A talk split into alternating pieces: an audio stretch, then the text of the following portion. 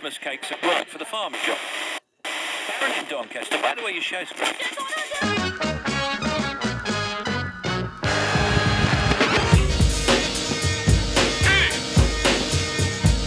Don't, don't, here's what I want you all to do for me. don't believe the hype. Don't, don't believe the, don't believe. All, all, ripe. Just me. Hear me now. All fruits ripe. Shake the grape tree. A grape is there for you and me. One love, one love, one love, one love.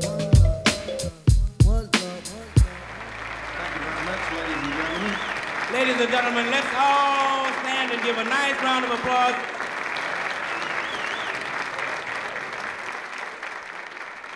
You're tuned into All Fruits Ripe podcast, a discussion about the environment.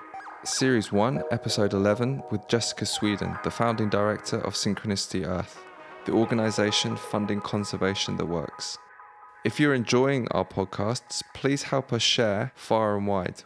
Tune in to us on iTunes, Spotify, or Mixcloud, and then follow the All Fruits Ripe podcast Instagram. Yo, we're back, All Fruits Ripe, and we're back in the lion room with my good friend Adam Hiley, music producer in the Unit 137 Sound System crew. How's it going, Ads? I'm good. I'm good. Apart from having a trapped nerve, I'm actually yeah really well, and um, yeah, uh, happy to be here. And uh, in the studio with us is Jessica Sweidan from Synchronicity Earth. Hello. How's it going, Jess? Yeah, great. Thank you. Fantastic to be here. Yeah, it's great to have you here. It took us a while to get you here. I'm we here had now. uh, we had a few. We we almost got you in last year, and then there was you were away and we're away, and we found another person as busy as us, ads yeah, for real. Yeah, true. So Jessica, um, yeah, I'm super interested to inform the audience as to what Synchronicity Earth is because we know each other for a long time now, uh, or what feels like a long time in the creative world, anyway. Uh, um, and we've done lots of projects together. If you're following me on social media on the Louis Masai, then it means that you've probably seen me talking about Synchronicity Earth at some point. So, what is Synchronicity Earth? Synchronicity Earth is an organization that I started with my husband almost 10 years ago now as a response to the lack of coordinated funding going into conservation. And so for us, it was a way in which we could try to make more sense of the threats that we're facing the natural world, and in particular, the loss of biodiversity, which of course is all life on Earth. Um, and if it was a bit of an experiment in the sense that we felt that if we could make sense of it for ourselves, we could also offer a service for others to try to help guide them towards really meaningful programs and projects working around the world that would be beneficial to all of us. Um, so, restoring, regenerating landscapes and ecosystems, and also protecting and bringing back from the brink threatened species. We tend to work now in areas that are the kind of what we call the lost and forgotten species in areas, so the things that are off the radar of most people. Um, so really, the underfunded and undersupported species and areas. So we're in Congo Basin, freshwater biodiversity, the high and the deep seas, uh, Asian species, things that are really essential to a global whole of of biodiversity in nature, but that are often forgotten. So I I heard you say you're an organization. Is that do you call yourself that to shy away from the word charity or are you a charity or are you not a charity or No, what is the yeah, difference or good- is there a difference yeah. even? No, that's a good question. We are there is a difference, and we are a charity. I think because I am sort of the founder, and it came off the back of many years of doing philanthropy. It was for us a philanthropic gesture, so it was the best way forward for us to do more. Um, so yes, we are a charity, a registered UK charity, but we have a philanthropic input. So we have uh, the core costs of our well, the yeah, the core costs of our of our organization are pretty much underwritten by our philanthropic relationship with the charity. What does that mean? Exactly? means that we're funded by. Um, uh, so my husband and I set up a foundation when we were 20, right out of college. So right when we were about 23, 24. It had So a few just yesterday. Yeah, just yesterday. Over half my life ago, uh, we set up a foundation, which was basically. Uh, it had different iterations in the beginning, and, it- and then eventually it became linked to his business. And Yeah. the business offers uh, a, f- a percentage of their profits from one of the funds, and that is the funding that goes into this foundation. That I then, for years and years and years, allocated across the globe to really interesting programs and projects and all kinds of things, not just environmental, but I worked with a ton of artists and education programs and all sorts of healthcare pieces, lots of scholarships, building schools, helping in eye clinics. I mean, the gamut really of So, although Synchronicity Earth is 10 years, the idea of what Jessica Sweidan does, and Adam, isn't it? Yeah. Yeah, and what Adam does with you is far greater than Yeah. the 10 years of Synchronicity Yeah. Earth. So, for me, it has a longer, right. Oh, a longer interesting. I never narrative to that. it. Yeah. So for me, I've just been doing philanthropy my ha- more than half, well, probably my whole life in so Yeah. many ways. I'm a I'm a serial giver. I can't help myself. Yeah. But uh, yeah. So for me, Synchronicity Earth is the latest incarnation of that, and it's bigger than me now. Which so in the ten years, you know, we now have a robust team of fifteen you know, I'm not running it. I'm there doing lots of things and engaging and building networks and working with people like you on the creative side of things Yeah. and trying to get the word out there and trying to inspire more people to care about these issues. But the organization and the functionality of the organization, the charity, is much bigger than Yeah. me. Hmm, that's really interesting. It's, that's something I want to talk with you quite extensively is this idea of what I guess I call it a family or a tribe, but like it's as you put it, an organization. It's the interconnection and the collaboration between different people, like artists and scientists and so on, and how all that comes together. Um, but I think that let's spin a track first, and then we can chew into that because I think that's quite a nice big chunk of conversation to have, and I'm super interested to know that, and I think the audience would be as well because you know, the idea of this podcast at the end of the day is to try and influence people to become a part of this global conversation about what conservation is and about preserving the planet and so on. So, Great. should we chew into a track ads? Yeah, yeah, yeah. Um, We've got the Peter Gabriel track, which Jessica chose. I've forgotten what it's called now. Which was the track you went for? I don't know. I gave you forgotten so many. I don't know which one you Oh, chose. yeah. You told me it was a surprise. Okay, so I will have to um, might inform you about which one that one is after we played it because I forgot to check first. But uh, and we will, I guess, we'll ask you why you chose it when Okay. we know which one it was because I forgot which one it was as well now. It did take us a while to get into this it did together. Yeah, it was. It was complicated to find uh, these tracks for Jessica, but yeah, it was good fun. Okay, let's get into it.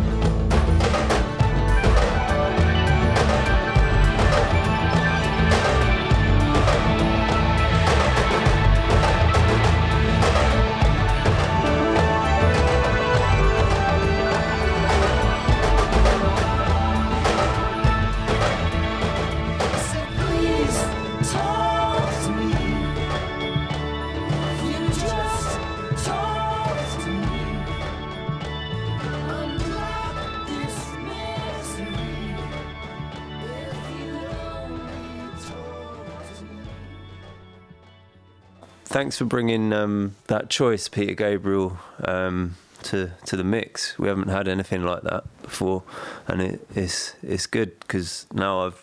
I mean, we we're just talking about different things that Peter Gabriel has done over his career, not just in music, but sounds like he was quite an activist as well, and that always really interests me as well. You know, just how I know people, creatives, and how much that I don't know. It's, it's quite a real person, really, when people are doing that. You know, like when they're when they're when they're thinking, because music and creative arts and any type of art is is something that really does connect with a vibration and an energy and like um, something that a lot of current pop music definitely doesn't go near. Yeah. And you can see that that is someone who is a true special being when they're you know and, and somebody who's probably very true to his music and it sounds like he collaborated a lot and like working with people and made that a big part of his career so fair play peter gabriel and keep doing what you're doing man because it sounds like you're a G.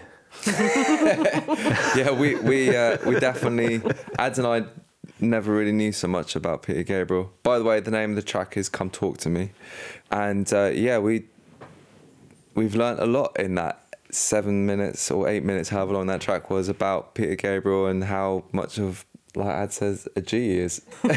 Well, and yeah. he set up WOMAD, which is one of my favourite music festivals. So Yeah, and um, I've forgotten the name of his studio, but he set up a studio that was dedicated later in his life to recording lots of different world world. music. Real and- world studio. Yeah, that's it. Yeah. Mhm. So, yeah. Yeah, I mean, for me, he it was music that was accessible to me as a young person that then also kind of opened up this other world of sound, I think. So he started to bring in instruments that I had never heard. I mean, for sure his voice and everything about his lyrics capture my imagination and my spirit and they totally resonate with me.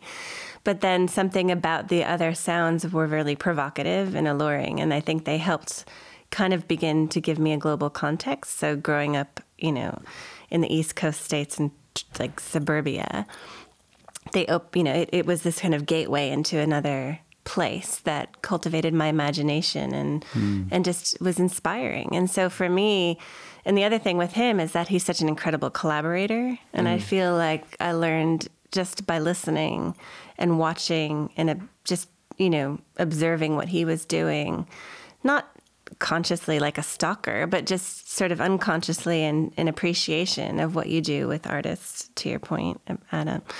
Um, just recognized that there was something quite powerful about working with other people who might not be like you at all and might come from a completely different context. And obviously, I mean, I think, you know, that's why I'm here today is Right. because that's how I met you, Louis, you know, was meeting you in the context of wanting to tell stories around conservation, global conservation, but bringing it home here to London so that it wasn't so, you know, things that were happening on the other side of the world were also happening here.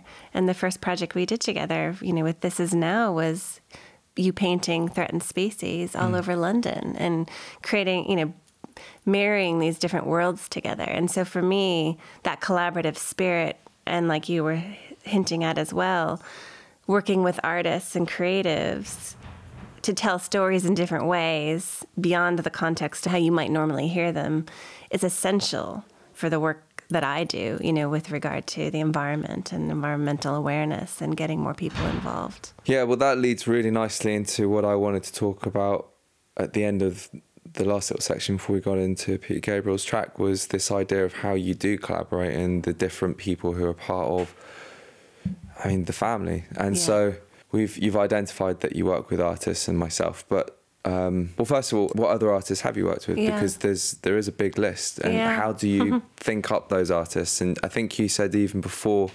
Synchronicity was born, like you were already working with artists. And so, what's your place in the art industry, and like how do you? What's that buzz that you feel off Mm. artists?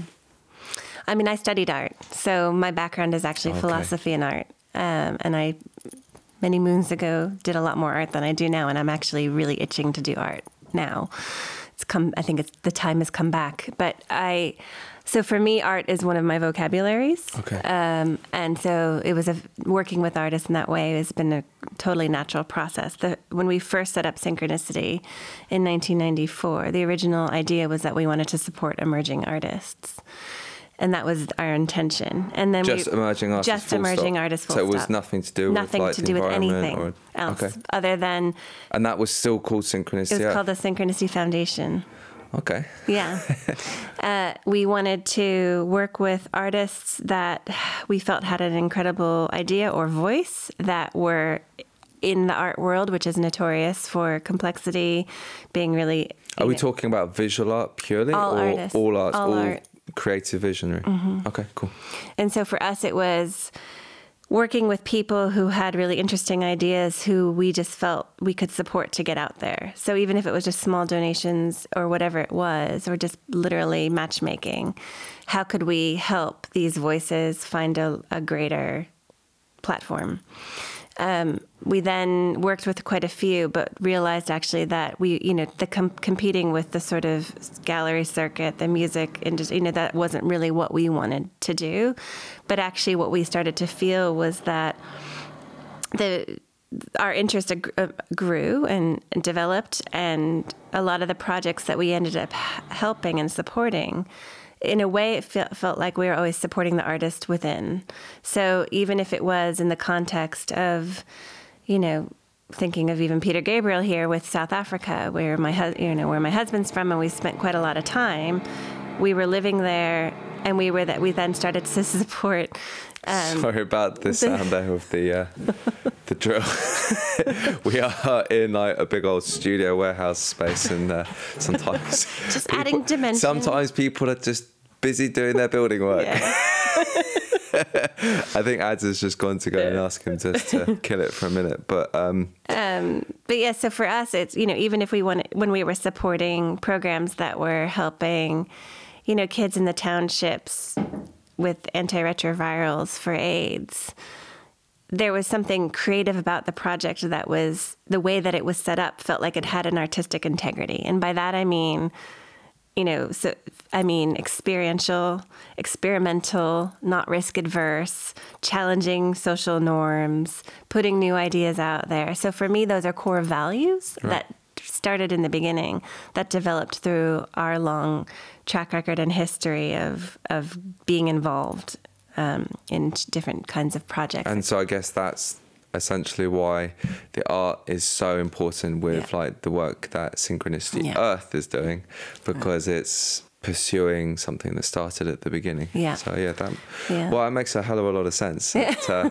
I've always wondered how you were so unique in that you get it, and it always amazes me how few. NGOs and charity based people just don't really quite get that the art world is so powerful. Mm. It's so powerful. Yeah. I mean, these issues that we're dealing with are so complicated, and we need to feel our way through them. And I think art, in whichever format music, visual, sculptural, whatever, written, poetry Yeah. helps us feel, it helps us emote, and it doesn't, it helps unblock some of those. You know, I feel at the moment there's so much holding ourselves together. You know, we're just trying to keep it together, or at least that sort of feels like the common energetic value at the hmm. moment is just keep it together, just get through the day, just survive, just succeed, you know, whatever that means for each person. But art helps us unlock that and live more openly hmm. and more intuitively. And I think for these issues around the environment in particular, where there is so much existential risk that we don't even understand, art can help us negotiate that. Um, and you you said you know which other artists you asked which other artists we've worked with. I mean it's been quite a range. You know we've we've worked with everyone from yourself to uh, Alice Shirley, who's done a ton. She's an incredible uh, illustrator. Um, Zana really like her work, Briski, it's great. amazing photographer, and then other more well-known artists like Marcus Coates and um, Dan Holdsworth and even Andy Goldsworthy have kind of we've had conversations with them about various things. So quite a range. And so, outside of the arts, like synchronicity works obviously with the sort of the brains. I don't want to say that art isn't brain, but it kind of feels like it's the the visual representation of what's happening. So, the other side of the mixing bowl is like the the science and the education and the the sort of the facts that go behind what the discussion is. And so, how do you uh, associate who you're going to team up with when it comes to scientists and the sort of the heavy information that comes from this whole world. Yeah. How do you work that out? So our original, I mean, the way that we got started when we were trying to f- exactly that, figure out where to begin, because it was sort of okay. Now we have this entire sphere of need that we have to somehow address, and so the first step was to was making the decision to focus on biodiversity because all those years ago, the handful of scientists that we Before we go any further, Yeah. please explain what biodiversity is because I know so many people. Yeah, want to know. that's why I mentioned earlier sort of what I call, you know, life on Earth. But Mm. biodiversity is really absolutely every living thing that exists. So it's flora, plants, and fauna, animals, all invertebrates, bees and butterflies and dragonflies, uh, and you know, trees, uh, mollusks, fungi, mushrooms, So it's what the general public might call an ecosystem. Is it? It, the ecosystem is the is the way you think about the whole connectivity of functioning life on Earth. So biodiversity is individual pieces, all the species combined, I suppose. right. Okay. Um, but so it's the diversity of the biological world. So the biological diversity is basically Okay. what it is, and what our kind of what we are in our humble small contribution to this space trying to help do is to cultivate flourishing biodiversity and cultural diversity you know so for us it's about the the possibility of the more abundance the more the more abundant life that we have the more viable our earth and our life within it is. So we are trying to help save and protect species, for ex- for example, that like amphibians. You know, this mass this species that lives across the world, pretty much in every locale except for the poles, and it's in forty. I think it's forty percent decline and they're an indicator of the health and well-being of freshwater systems and also terrestrial systems. And nobody cares about frogs. Very, very few people care about frogs. There's a major disease Why do you that's think that threatening is? that. in- I think, well, Because I hear a lot from a lot of different Yeah. people from the same world as Yeah. yourself. And I don't have any dislike for amphibians and reptiles, but I know that a lot of people do. So it's I think they're just. I don't know. I mean, I you know, I'm the wrong person to ask the question because I think they're adorable. I mean, I Yeah. think they're really charismatic and they have about all them? the qualities and I mean, do you have a fear of them or I, I personally don't, but I know people who do. Like I know people who have phobias of spiders or have phobias of snakes. Snakes? I'm not. I'll be. I'll admit I'm a little I bit mean- nervous. of nervous. But nervous is Yeah, fine. You still good want word. them to live. Yeah, I of mean, course. that's it. And they're but they are dangerous. I don't think So- we value them. I don't think we understand what their place is or that they need to have a place. Well, or- um, my girlfriend um, is from Zambia. She grew up in Zambia, so she has a very different connection with snakes than I do. A lot of my experiences of snakes were in were in- when I was growing up, seeing them in zoos or, Yeah. or things like that. So I guess for her, it was actually like a real thing. Like snakes killed her dog. Um, like a number of dogs, um, actually. Uh, and generally, what happened is that you kill a snake, or your even the dog kills a snake. I don't know. I mean, it it just seems like culturally for them, it for somebody who's grown up in a country like that where there are snakes. I mean, someone who maybe grew up in Australia, it'd be a, be a, a similar thing. I don't know, but for for me, I mean, it. I guess. Yeah, I mean, it goes pretty deep, doesn't it? Because like there are so many of us human beings living on this planet, and we're not working with nature. We're kind of working against nature. A lot of people are, um, and we're kind of taking over the world in in that way. Um, and we're also being very selective about which nature we want to work with. true. As opposed to sort of, so for me, I'm kind of a love all, serve all sort of person. So for me, the thought of, well, first of all, I don't know what the functioning, I don't know what the level of function would be without some of these creatures like various amphibians would be. You know, we don't, so for me, it's sort of, they're there for a reason. That's Beyond really whether or not I love them or not, they still have a part to play. That that hmm. just just to quickly interject, Yeah. I think that that's such a fascinating discussion in its own right, and we don't have to dwell on it. But this idea of reason, like, why does anything have to ha- even And- have yeah, a reason? Like, it's here because it's here. End Yeah. of story. Yeah. And hmm. as humans, we want to justify it, and Yeah. people always say things like, "Why is a mosquito here?" Yeah, to like- kill humans. Yeah. to eat you. anyway, back to what you were saying, Jessica. Didn't mean to interrupt. No, but, that, but that's that's an important point to say, you know, because it's that mentality of a lot of people within this world. They we're we're at the top, Yeah.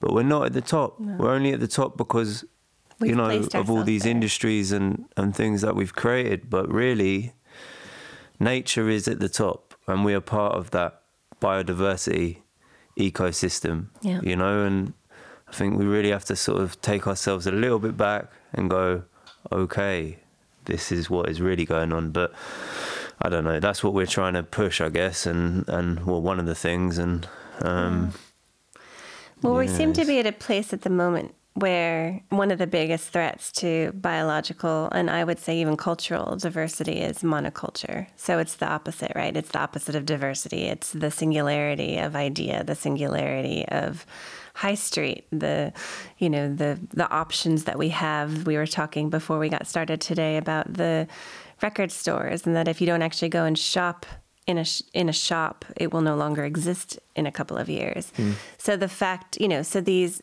so it's about working and continuing this culture of of having all of these different possibilities of whether it's lots of different life forms or cultural art forms and you know human beings in general.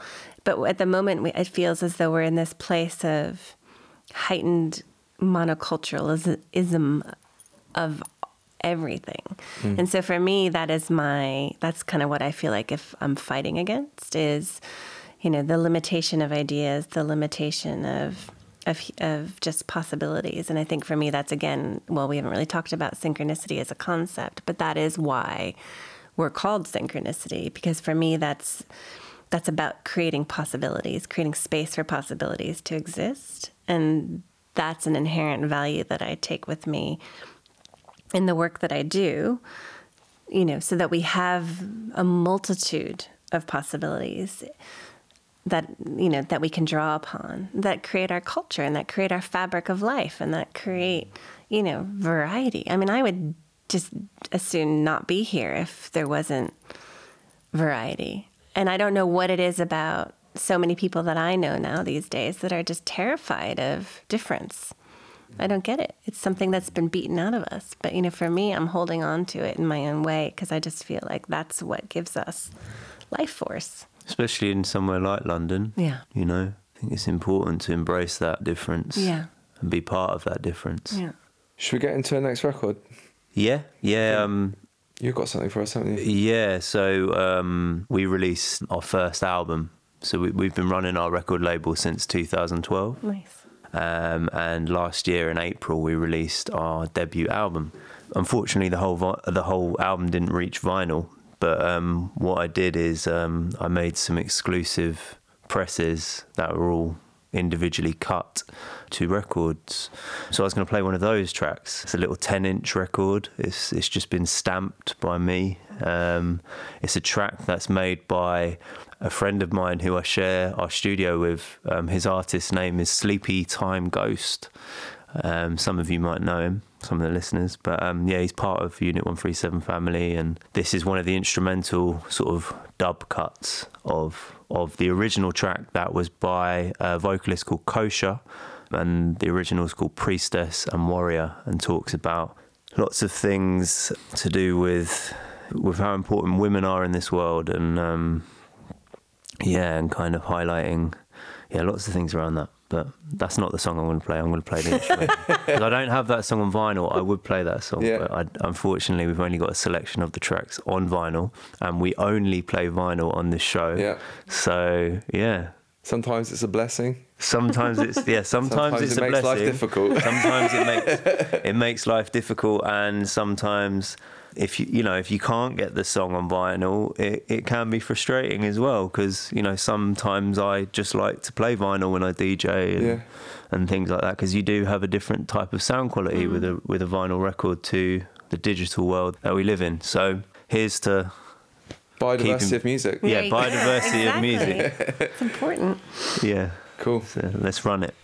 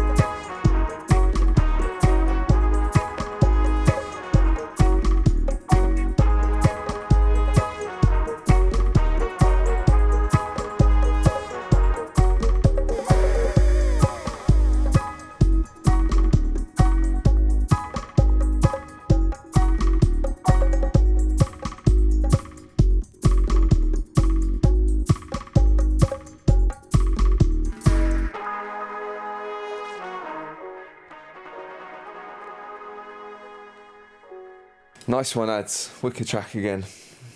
Always Thanks. from the Unit 137 family. Good so vibes. far, yeah, every track has Every track has been. How long can you keep that going, though? I don't know. I'm gonna have to listen back to the old podcast and work out where we're at. But we've done about twelve releases on vinyl, maybe yeah, twelve to date. But there's obviously lots of versions and. Well, you're to have to start producing some more stuff on vinyl just to Yeah, no, I'm actually going to do that. I'm actually to do that. I'm to um, soon. I'm just to because I'm doing a lot more music now. Um, I'm to yeah, I'm to start putting some stuff onto vinyl that's not released and Wicked. doing that kind of thing. But So let's get back into this incredibly interesting conversation we've been having. Something I found really well, one of the things, first of all, guys, go onto the Synchronicity Earth website, click on the newsletter, keep in contact with Jessica and uh, the team because even if you're not in a position to financially be able to support uh, a charity, a charity can support you, and the support that comes from a charity is in the format of uh, newsletters, um, and then that way you'll learn about some of the things I've been doing with Synchronicity Earth and the other artists, other musicians, scientists. But it also gives you like a little gateway into information which could actually nurture some of the concerns and worries that you have as an individual. And I know that a lot of the people who are listening to our podcasts um, come to me and ask me, What do you think about this? What do you think about that? And one of the most topical things at the moment is, of course, drumroll, palm oil. So, I'm obviously on the newsletter with Synchronicity Earth. It wouldn't be any other way.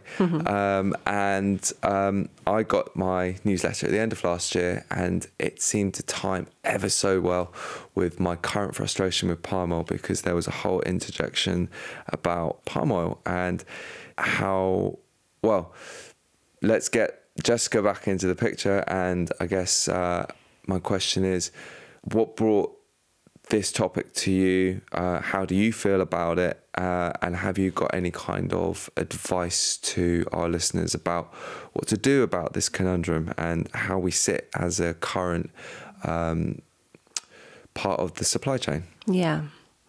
Well, it's a, that's a really great way to phrase it because we do sit as a part of the supply chain, and so of course there's always the consumer choice. And I think maybe just for those who aren't aware of palm oil, it's uh, a, it's oil palm. It's a it's a crop that we've monocropped, which is a really useful binding agent. Effectively. Should we just very, very quickly just identify very clearly what monocropping is? Because I think a lot of people may be so it's a that is. crop that that replicates very quickly, grows very quickly, and that in many cases, in particular places like Indonesia, and through parts of you know quite substantially through Africa as well, and South America, where we literally cut down rainforest, um, old growth rainforest, in order to grow plantation style oil palm, which grows very fast, can be harvested very effectively, and is incredibly useful as a binding agent in many of our foodstuffs, including things like shampoo, peanut butter. A whole, you know, almost everything that you can think of that you buy in a chocolate, in a tube, chocolate. chocolate, chocolate. Do you not have chocolate, Louis? Um, no. uh, yeah, so many things that we consume, you'll find some form of oil palm or palm oil inside of it. So, from a consumer perspective, it is something that we can be much, much more. Um, thoughtful about what we're purchasing so we do have a purchase power. Now the, it's controversial uh, i suppose in the sense that it's one of these things where so I can say this from the perspective of one of the projects that we support out in the Malaysian part of Borneo called Hutan, which I went out to about three and a half years ago to visit to see the orangutan, which for me was one of the main reasons we started to focus on conservation in the first place. And so the plight of the orangutan is largely due to these oil palm plantations literally cropping up because it's cheap and fast and uh, and it's they're destroying you know so much forest for it. What I learned while I was there was that actually the people that were working on regenerating the landscapes, replanting trees, biodiverse trees, so a multitude of different kinds of, of natural forests that should be in those areas to create to recreate forest for animals like the orangutan. It was that they're not necessarily against the concept of oil palm plantations if they keep maintaining the same land. So in but the point being that they shouldn't be ever cutting down more forest for oil palm. We have to we have to keep what's intact now. Our old growth forests are disappearing largely for this reason and also for cattle and beef in South America in particular. But we really need to maintain the old growth forest that we still have. And so they recognize that if it's not if it's not oil palm, you know, prior to oil palm, it was rubber plantations. Prior to that, it was forest for you know, for wood, our wood stuffs. Wood, there's still lots of wood pulping going on uh, for you know forest fibers for clothing and also for uh, paper products. So there's always going to be something, and you know, I don't think we're magically going to stop these processes at this point in time because we have so much industry around them. But if we can stop losing more forest for the sake of them and just you know kind of get that into a, a maintenance, you know, maintain that level of what we're actually producing, then there's a possibility that we could actually live with both. You know, so there's something also called sustainable palm oil. So this is where the different uh, palm oil plantations, the owners are working towards also either maintaining some sort of biodiversity within their landscapes, or else they're giving back or providing land to other areas that can then be reforested, but that they're following a certain code of ethics with regard to how they're maintaining their land and how they're also, in some cases, just allowing corridors so that wildlife can pass through. Forest elephants and others that are on, you know, that are moving through it can actually pass through these landscapes so that they're not just completely divided. So, sustainable palm oil is sustainable? Is that? I mean, it's not just a faux pas, is it? It's not just. I mean, it is. It, it is. It, yeah, it is. It is. There's still complexity to it, and like everything, there's those who are claiming that it's sustainable where maybe they shouldn't, and others that are probably better. So, the metrics and mechanisms with which we value these things, and which they're, you know, the criteria that they're set against, there are some that are better than others. And, you know, what we can do is put a list together and attach it to this podcast so that those listening would have, you Yeah, we know, should definitely do that. something like that. Because I'm not going to be able to tell you of off not. the bat. But, you know, there, there, with everything, there's always layers to it. So it's just about knowing, you know, what are we talking about? So RSPO is the, you know, Roundtable for Sustainable Palm Oil. So by So and large, quickly there, yeah. what is a round table? A round table No, no, it is sounds literally cliche, a group but- is a table where Yeah. it's like the Knights of the Round Table where people come together and from different constituencies and they discuss these aspects of you know so they're buying into setting the criteria for what sustainable palm oil is. So I guess there would be a roundtable to fair trade or organic or so on and so forth. Or an equivalent, yeah. right. Okay. Got you. But yeah, so it's, you know, there's certainly complexity to it. It's not perfect, but it's better than not having it.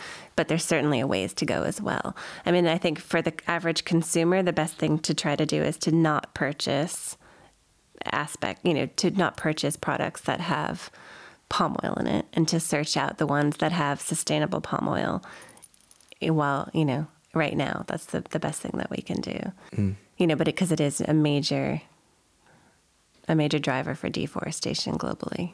And what's your thoughts then in parallel to that about the whole boycotting palm oil? Do you think that this is something that people should be jumping on or leave it alone or I mean, it's, you know, I'm not an extremist. So for me personally, I feel like those who want to boycott it, if that's how they feel is the best approach, then great. I think there, I think the reality is, is that palm oil is the most useful element that we found that the, you know that manufacturers have found for creating these types of products that we've become very reliant upon. Now, we could certainly cut our consumer habits enormously to counter that, which I think would probably be the biggest help that we could we you know that we could add to it. But I do feel as though boy yeah, I mean I feel like it's it's going to stay and I think that even people working on the ground in these areas that have been so degraded by oil palm plantations also recognize that they, you know, it's not going anywhere. So they have to figure out how to work with it.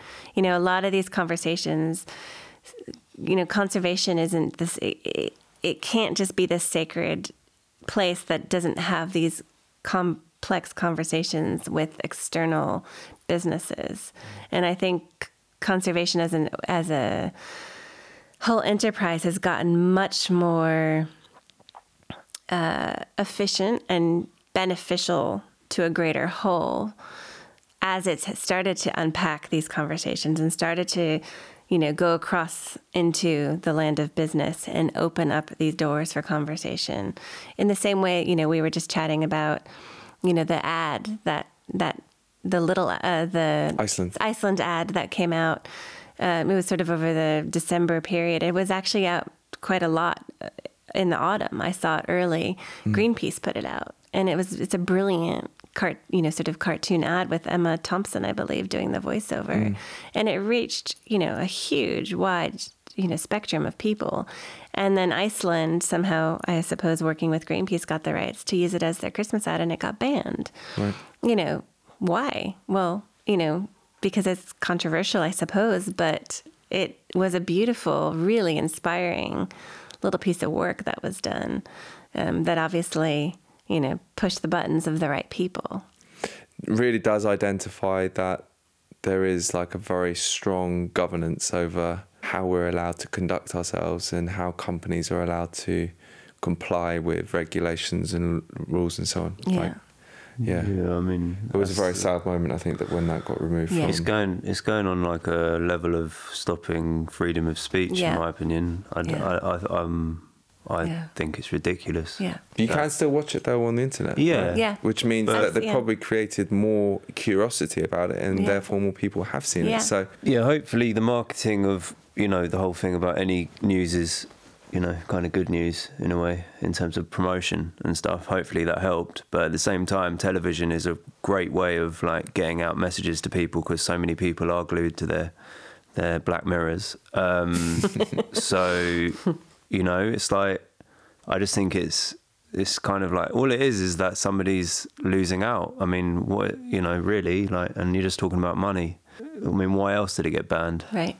I don't know. Do, can you guys think of another reason why it would have got banned? I mean, it's a pretty important point. Well, especially to have been put out by a business, you know, by a large Yeah. business, and then, yeah, because it's it's making a statement that that the whole industry isn't ready to accept, and Or, or they already know. well, they already know, but they're not really they're not ready to publicly accept, I suppose.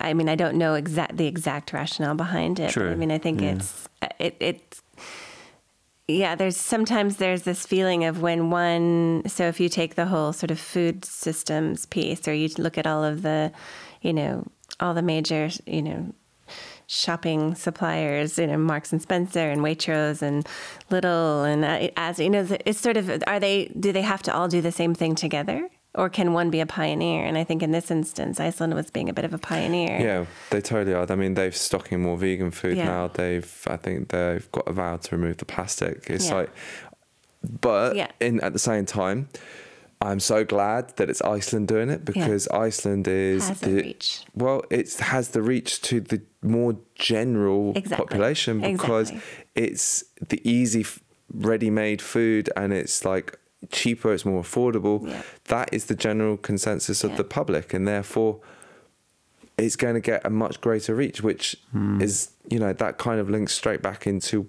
why you like working with artists Yeah. to raise the issues Exactly. that you're talking about as an organization. So, yeah. Hmm. I mean, there's also on the flip side of that, it's like, what are the intentions of Iceland as well? You know, like, I mean, I mean, we are talking about it in the last episode about the Mc, the Mc vegan and all of these kind of things that are like a kind of a little bit trendy in a way, which is great in one way. Vegan- way. Veganuary now. Yeah. Yeah, vegan. Yeah, veganuary. We are we are in right now Because it's January. because it's January. Makes sense. um, And you've got to clean Yeah. yourself after like all of that indulgence of what with me animal Right. at your uh, after after January? Christmas. Oh right, I thought you yeah. meant when it's February. Yeah. yeah. Well, I mean, maybe they'll coin February like meat error. I could never say. February, Let's right? Anyway, so no, but it's like no, but, but but my point is is that there are organisations like Synchronicity Earth, which are real, you know, and there's other people out there which are real and they're doing what they're doing, and there's passion and there's like proper like life within it, and that's what it's about. But then it's like the opposite of that to me is like Ronald McDonald and all of these stores all over the world that are now doing something that's environmentally friendly and and it's a great way to promote your business. But Yeah. same way, I don't really know if that's what their intentions are Yeah. or like I don't know, man. We could talk about this stuff obviously Yeah. in a lot of depth, but The point is, is that it has to happen. We have to evolve. So if that is one, you know, if that pioneering attempt helps draw a much wider conversation about it to a much bigger audience, then brilliant, you know. And they, I think their intentions seemingly are pretty decent at the moment, considering how they're trying to vet their supply chain. You know, that is a huge process. It's a massive, massive process to to clear out all of the food uh, stuff that go into, you know, yeah. the different items. Especially at the scale they're at. Yeah, it's massive. So it takes time, and I think that's the other thing is, is that all of these things take time, and so these little attempts of veganuary or whatever these micro attempts are, are useful to keep these ideas out there whilst we're working on the deeper, longer term picture Yeah. of real change that's taking place and has to take place. And for sure, these big businesses know that they have to clean up their supply chains, not just because it's the right thing to do, but because they actually will be out of business if they don't. You know, mm-hmm. we're reaching that sort of breaking point now with regard to our consumer levels and literally what's available and what it means in terms of, you know, how much supply we actually have. That if we don't start cleaning it up, you know, things like fresh water, where's it going to come from? you know, so we ha- we have to be more mindful and thoughtful in all of these processes. So, you know, it's always what you're hoping for and what you can't believe at the same time when organi- you know when businesses like Iceland make these leaps. It's kind of like who wait what them, you know. But on the other hand, fantastic. So it's a start, you know. It's part. It's part of all of these little things are chipping away at the same block, and I think it's great to have it uh, from uh, from my perspective of where we're working. It's great to see it happening, kind of across the, sector, across the, the broader spectrum of of business, which is really really encouraging. So I guess like um, the sort of resolution to to all of that is as a consumer just to be a bit more considerate about what you're purchasing and what you're buying and guys it's not just about your palm oil it's also about your soy and it's Yeah. about your corn and it's about um, well it's just everything that you Yeah. are picking up and buying we've talked about plastic before and Yeah. so I think that that's the, the sort of the end goal, isn't it? As I mean, it's going to be tackled in many different ways. Some people want to boycott. Some people want to have a revolution, and we'll touch on that in a minute with something else I want to talk about. But um, I think that as a general member of the public, I think the thing I'm learning as a, a being is don't guilt trip yourself. Um, you're human and you're allowed to make mistakes, but just be aware and conscious of what your mistake is and how much your mistake has a knock on effect. And if you can reduce the knock on effect, then that is so much more proactive mm. and productive than just putting your head in the soil and forgetting mm. about it. Mm-hmm. Um, so, yeah. On that note, Let's play another track. Let's play a track because we need to have some fun times now. so uh, I've chosen Tony Allen and it's called Black Voices. Uh, I don't know if you know much about Tony Allen, so it's my turn to pass on some music buffness. But um, I'm not going to profess to be a Tony Allen expert, but uh, I've known about him for a while. Uh, it's Afrobeat, uh, which is a fusion of African music and that's such a broad term, but um, the musical instruments that are culturally associated with African music, and then a more sort of European music of jazz and the fusion of all of that. Um, and so Tony Allen, a little bit like Peter Gabriel, is a composer and he collaborates with lots of people. Um, and I think that I think you all identify that it's uh, it's an awesome track, and I've been buying a lot of Tony Allen recently. Uh, really thoroughly enjoying working through his uh, huge selection of music. So yeah, let's spin that track.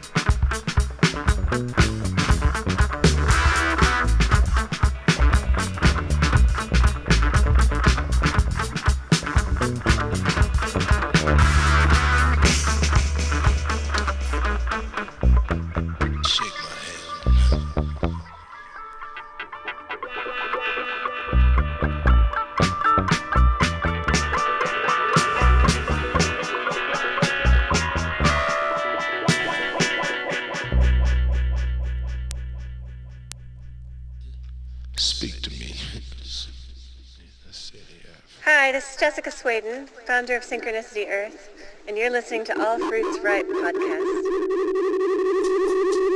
Thanks for that, Louis.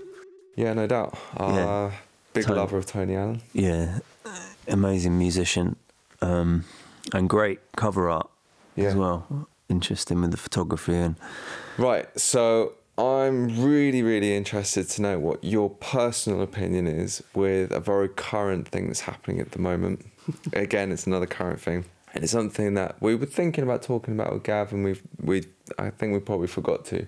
yeah, So let's talk about it with Jessica. Mhm. Um, protest, Mhm. and obviously currently we're having like a revolution almost of what is called uh, the extinction protest Rebellion. rebellion. Um, how do you? I mean, from a personal perspective, I'm not convinced by it. Mm. I think that the core of what they're talking about, I couldn't be more in a praise and more in support. But I just worry: Are we going to, by projecting that kind of energy, are we actually turning people against the extinction crisis? Or are we gaining more troops, so to speak? So, Yeah. what's your thoughts? Almost exactly resonates with yours. Uh, it's interesting because I knew you were going to ask me before I came. I was like, I bet you Louis is going to ask me about the Extinction Rebellion, and it's something that I'm grappling with actually Yeah. as well. I'm on, and I mentioned just before the last song, I mentioned, you know, I'm not an extremist in that Yeah. regard. It's not a natural habitat for me. That said, I think there's value of it happening. I think it's important to shine a light on these serious issues like extinction and to bring it into the public consciousness yet again in a different way and it's a little bit like we you know i, I do believe in sort of a, a range of different ideas like we were just saying before as well where you need different people pulling on different threads of the Mm. same problem because none of these issues that we're facing have one solution to them. They're all way too complicated for that. So I, you know, it's almost like they're a ball of lots of threads, and you know, some the the you know the rebellious protesters have to pull on one to highlight it. Business has to be working on another level. Conservation needs to be working in another level. Individuals who have different needs, and so for me, it's I think it's important. It's not how I would personally use my time. I'm following it very closely. I know quite a few people who are involved with it. And they're helping more from the support staff sort of perspective in terms of trying to make sure that they are as articulate as possible and not ostracizing others so that they have the longest value or the greatest value achieved. Um, I, I think they've been loose with some of their allegations with regard to places like you know where I you know that I hold dear in conservation. Organizations that they say aren't doing enough aren't hitting the mark which I think is unfair to a degree because I think it's much more complicated than that. I think so. I guess for me I feel like they have a place but I'm not convinced either. I'm not convinced that they've got it all together. I think that hmm. they're slightly dangerous in some of their negativity, and it, to your point, putting it out, putting that kind of negativity out there, whilst I think is important in terms of a protest concept, the negative part of it is maybe not the best articulation of what we might need, which is more of a for me more of a optimistic not for the sake of just it's all going to be fine glassy eyed you know just it's going to take care of itself perspective. But from a there's so much good that is happening that if we can actually focus on the examples that we know where good protest is working, organizations like Greenpeace, who we've already mentioned, and others who are pulling on the strings in very specific ways, you know, where there's excellent conservation happening on the ground, there just needs to be a lot more of it going on. We have many examples of good v- things happening, but we need to elevate them. No, I wholeheartedly agree with you there. Totally, and and think it's also it's um it's important that like you say that there is like this link back to this word biodiversity, but there is a biodiversity of the way in which we approach and like deal with like an issue, and extinction is very topical at the moment. Um, Well, and they're the helping link- bring that. They are Right. helping bring it out. You know, it isn't something that a lot of people are necessarily thinking of. Well, I was just going to say that uh, I can't think. I mean, every project I do, which is not just a self-initiated project, so all the projects I've done with you, Mm. we try and get the media to pay attention, Yeah. and we, you know, we work with the PR team, and occasionally it gets picked up, and occasionally it doesn't, and more often than not, it doesn't because it's it's not pissing anyone off, Mm-hmm. and so. Well, this is my interpretation of Mhm. it. And so a protest blocks a road, people can't get across the road or the bridge, Mm. people get annoyed. All of a sudden, there's something to talk about because it's negative, and the Mm. media likes to pick up on a negative energy. So it's got it into the media probably more successfully and consistently than mm. the things that I've been working on. And so a little bit of frustration comes from myself there because I'm looking at it from a positive perspective Yeah. and it's only being talked about through a Negative negative, lens, yeah. perspective. And yeah, there needs to be the yang to the yin and the yin to the yang because otherwise this biodiversity of the conversation is not being had in the media. Agree. Yeah. So Agree. Which, you know, yeah, I mean, so again, I feel like it has a place. I just feel like it needs.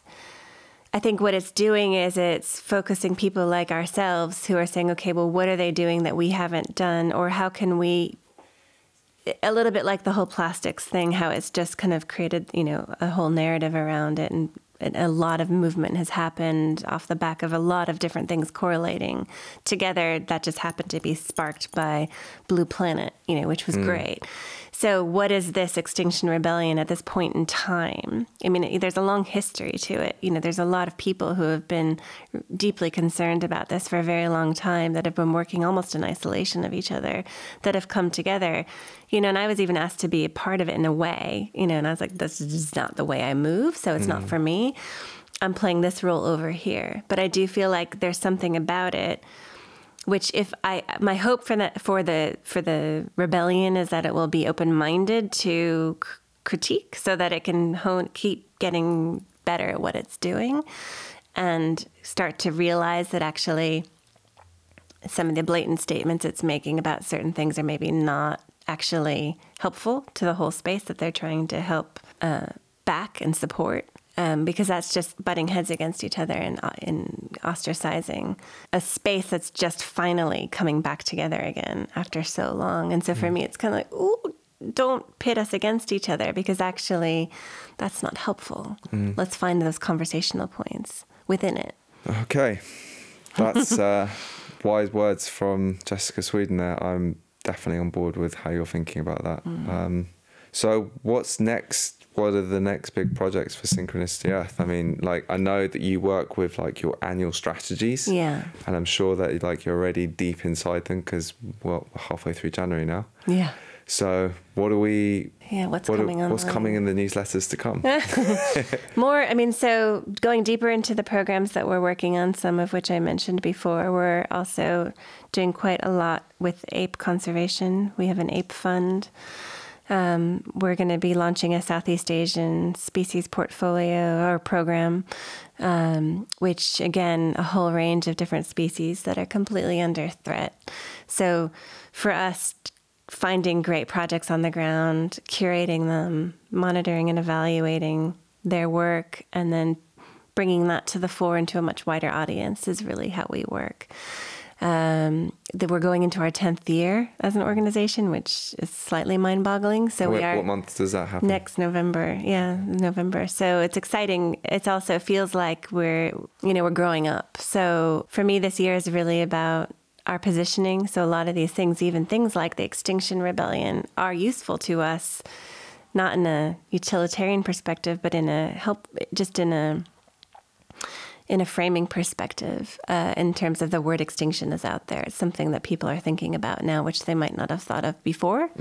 Um, and we have a place, we, we, we actually have a really important role to play in helping stop extinctions because of the partners that we support. Yep. So we're the kind of yin to their yang in a way. Uh, so for us, it's going to be about positioning Synchronicity Earth as that organization, full stop, that is really trying to, you know, f- focus on these critical areas for species and ecosystems that are off the radar for most people, where there's so much good work being done, and that we just need to do much more of it and highlighting it. So, yeah, more of the same, but more robust, I suppose. Cool. Yeah. And I think just the one last thing before we get into the remix of your track, unless Adam's got something else, is we've worked on projects together. Mm. How many is it now? We've done This Is Now, then we did The Coral, then we did, we kind of did the tour together, Yeah. really. Yeah, we did. um, and then, which was The Art of Being, Yeah. and then we did um, The ZSL. the ZSL project, which was last summer. Yeah. So, which is Which about was conservation. Thanks, Al. I went. Yeah. Yeah, you did, didn't you? Yeah, Came came. along. Wicked.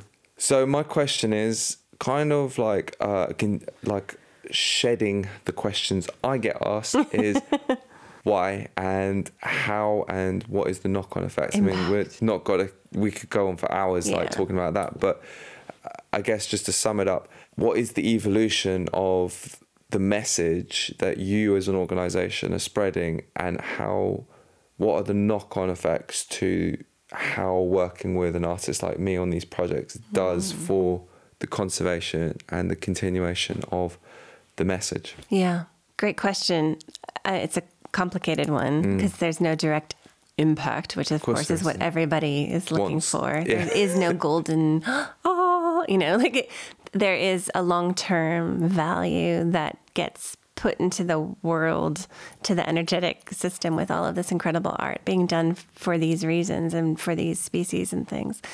So for us, I mean, I think as I sort of said in the beginning, you know, this value, this core value of working with people who are able to express and articulate complicated ideas in different ways. So the fact of the matter was, is when we met, you know, you were already doing this for all the right reasons anyway. And it was sort of love at first sight because it was like, how can you possibly exist?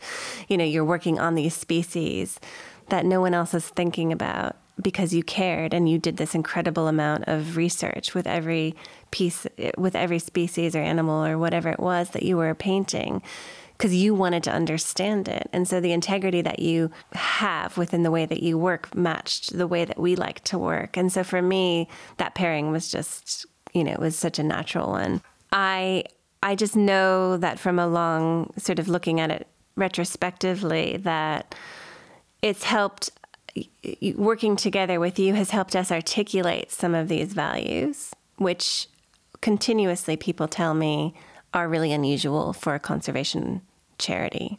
So it's a, it's a way in which we can we can talk about being inspired, using creativity, taking risks, doing things differently, trying a different approach, all of these things which I think we've embedded into our organization. But then it's also you know the long tail of of who sees those murals at the London Zoo. We had a year with the coral, which I wish had been so much longer because it was such an incredible piece, and it felt like we had this mini marine protected area in the middle of Shoreditch Mm.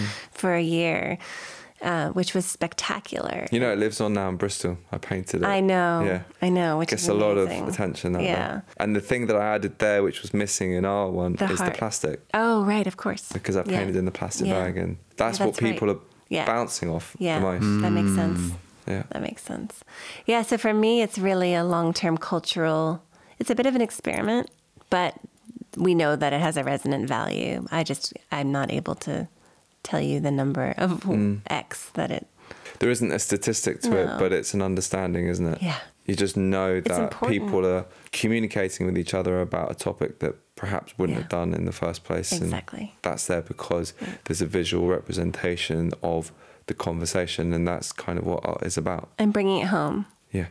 You got any questions or anything to add, Ads? Well, I mean, we're kind of coming up to the end of the podcast. Um, I've been listening a lot this podcast, and it's been really interesting. And I hope it's been really interesting for all of you listeners out there and everyone supporting what, what we're doing. And more power to you, Jessica. And um, I hope everything goes the way you want for 2019 and beyond. And Thank you. yeah, thank you. And, you know, same to you, Lou. Yeah, same to you, Ads. You're going to make me cry. Oh, I, I feel Um, like We're crying gonna have a big hug because of my yeah I- yeah. Let's have a big a group hug at the end. Everyone, find someone, give them a hug, tell them you Yeah, love them. tell them how much you love them. Yeah, tell, because you know what? It is all part of it. It's like energy. One love, man. It is one love. It is. And that's true. Yeah. It's energy because we're all connected, you know. Mm-hmm. To We're all- everything. we- yeah, that's that's it. But that's what we were saying when we were listening to the Tony Allen tune. We touched on it briefly about how you know there's levels of communication that we don't know how to listen to sometimes, and maybe we don't know how to communicate all the time. But for me, what art does is it can connect that on that subconscious level Exactly. um, and on a conscious level and on so many other levels and maybe we don't know how we take it in but it's very very holistic for us as as part of this world that art and culture continues and continues to spread a positive message and everything that you're doing and that I'm doing and the people I work with and what you're doing and the people you know. So let's just keep let's just make it happen. Mm. As everyone else should make it happen you know? Yeah. more power to everyone out there. Okay, and appropriately, this album here, which is the remix of Jessica's Peter Gabriel track, is well, the album's called, if I'm not mistaken, "Scratch My Back and I'll Scratch Yours." Yeah. So that kind of like wraps up everything as was just saying there, really. And um, actually, it's really quite cool because it's again to reiterate Peter Gabriel's collaborative power, and he's got his tracks, and they've been reworked by current musicians, or not always current, but just reworked, and then he's then uh, reworking one of their tracks. So it's a very nice kind of like uh, compilation album to to have come out, and um, so we've got the obviously uh, the track that Peter Gabriel wrote, and that's been done now by Bon Iver or Bon Iver. We're not really quite sure how we pronounce it, but that's who it's by. So let's spin it. And thank you so much, Jessica, for Thank coming through. And big ups to the whole Synchronicity Earth family, uh, the Well, Unit you're a part of it. 137 family. I definitely feel part of it. You are a part of it. I definitely, yeah, I'm, I'm there with you. Yeah. and now you're a part of it too. thank you Adam's in as well. Well, you might need a Q sound system. I probably will one day. let's shake let's shake up the you Let's know get the, the floor. the tree. frequencies and stuff you know just make some air move Yeah. All right, let's spin in. All right, bless up.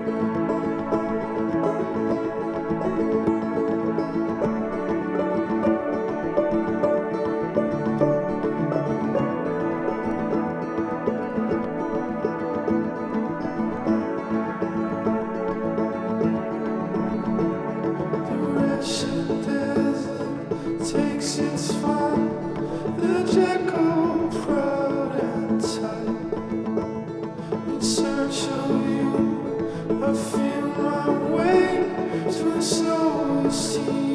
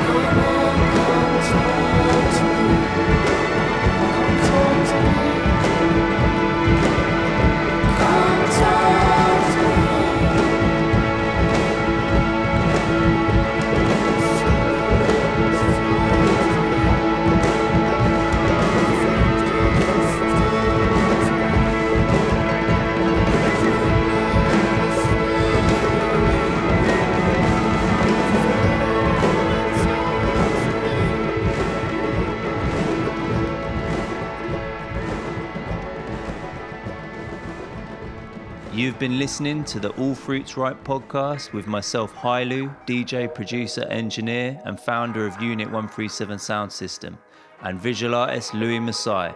We need your help. If you have enjoyed this All Fruits Ripe podcast, please share it far and wide. You can catch us on iTunes, Spotify, Mixcloud, and check out our Instagram account, All Fruits Ripe Podcast. Until next time.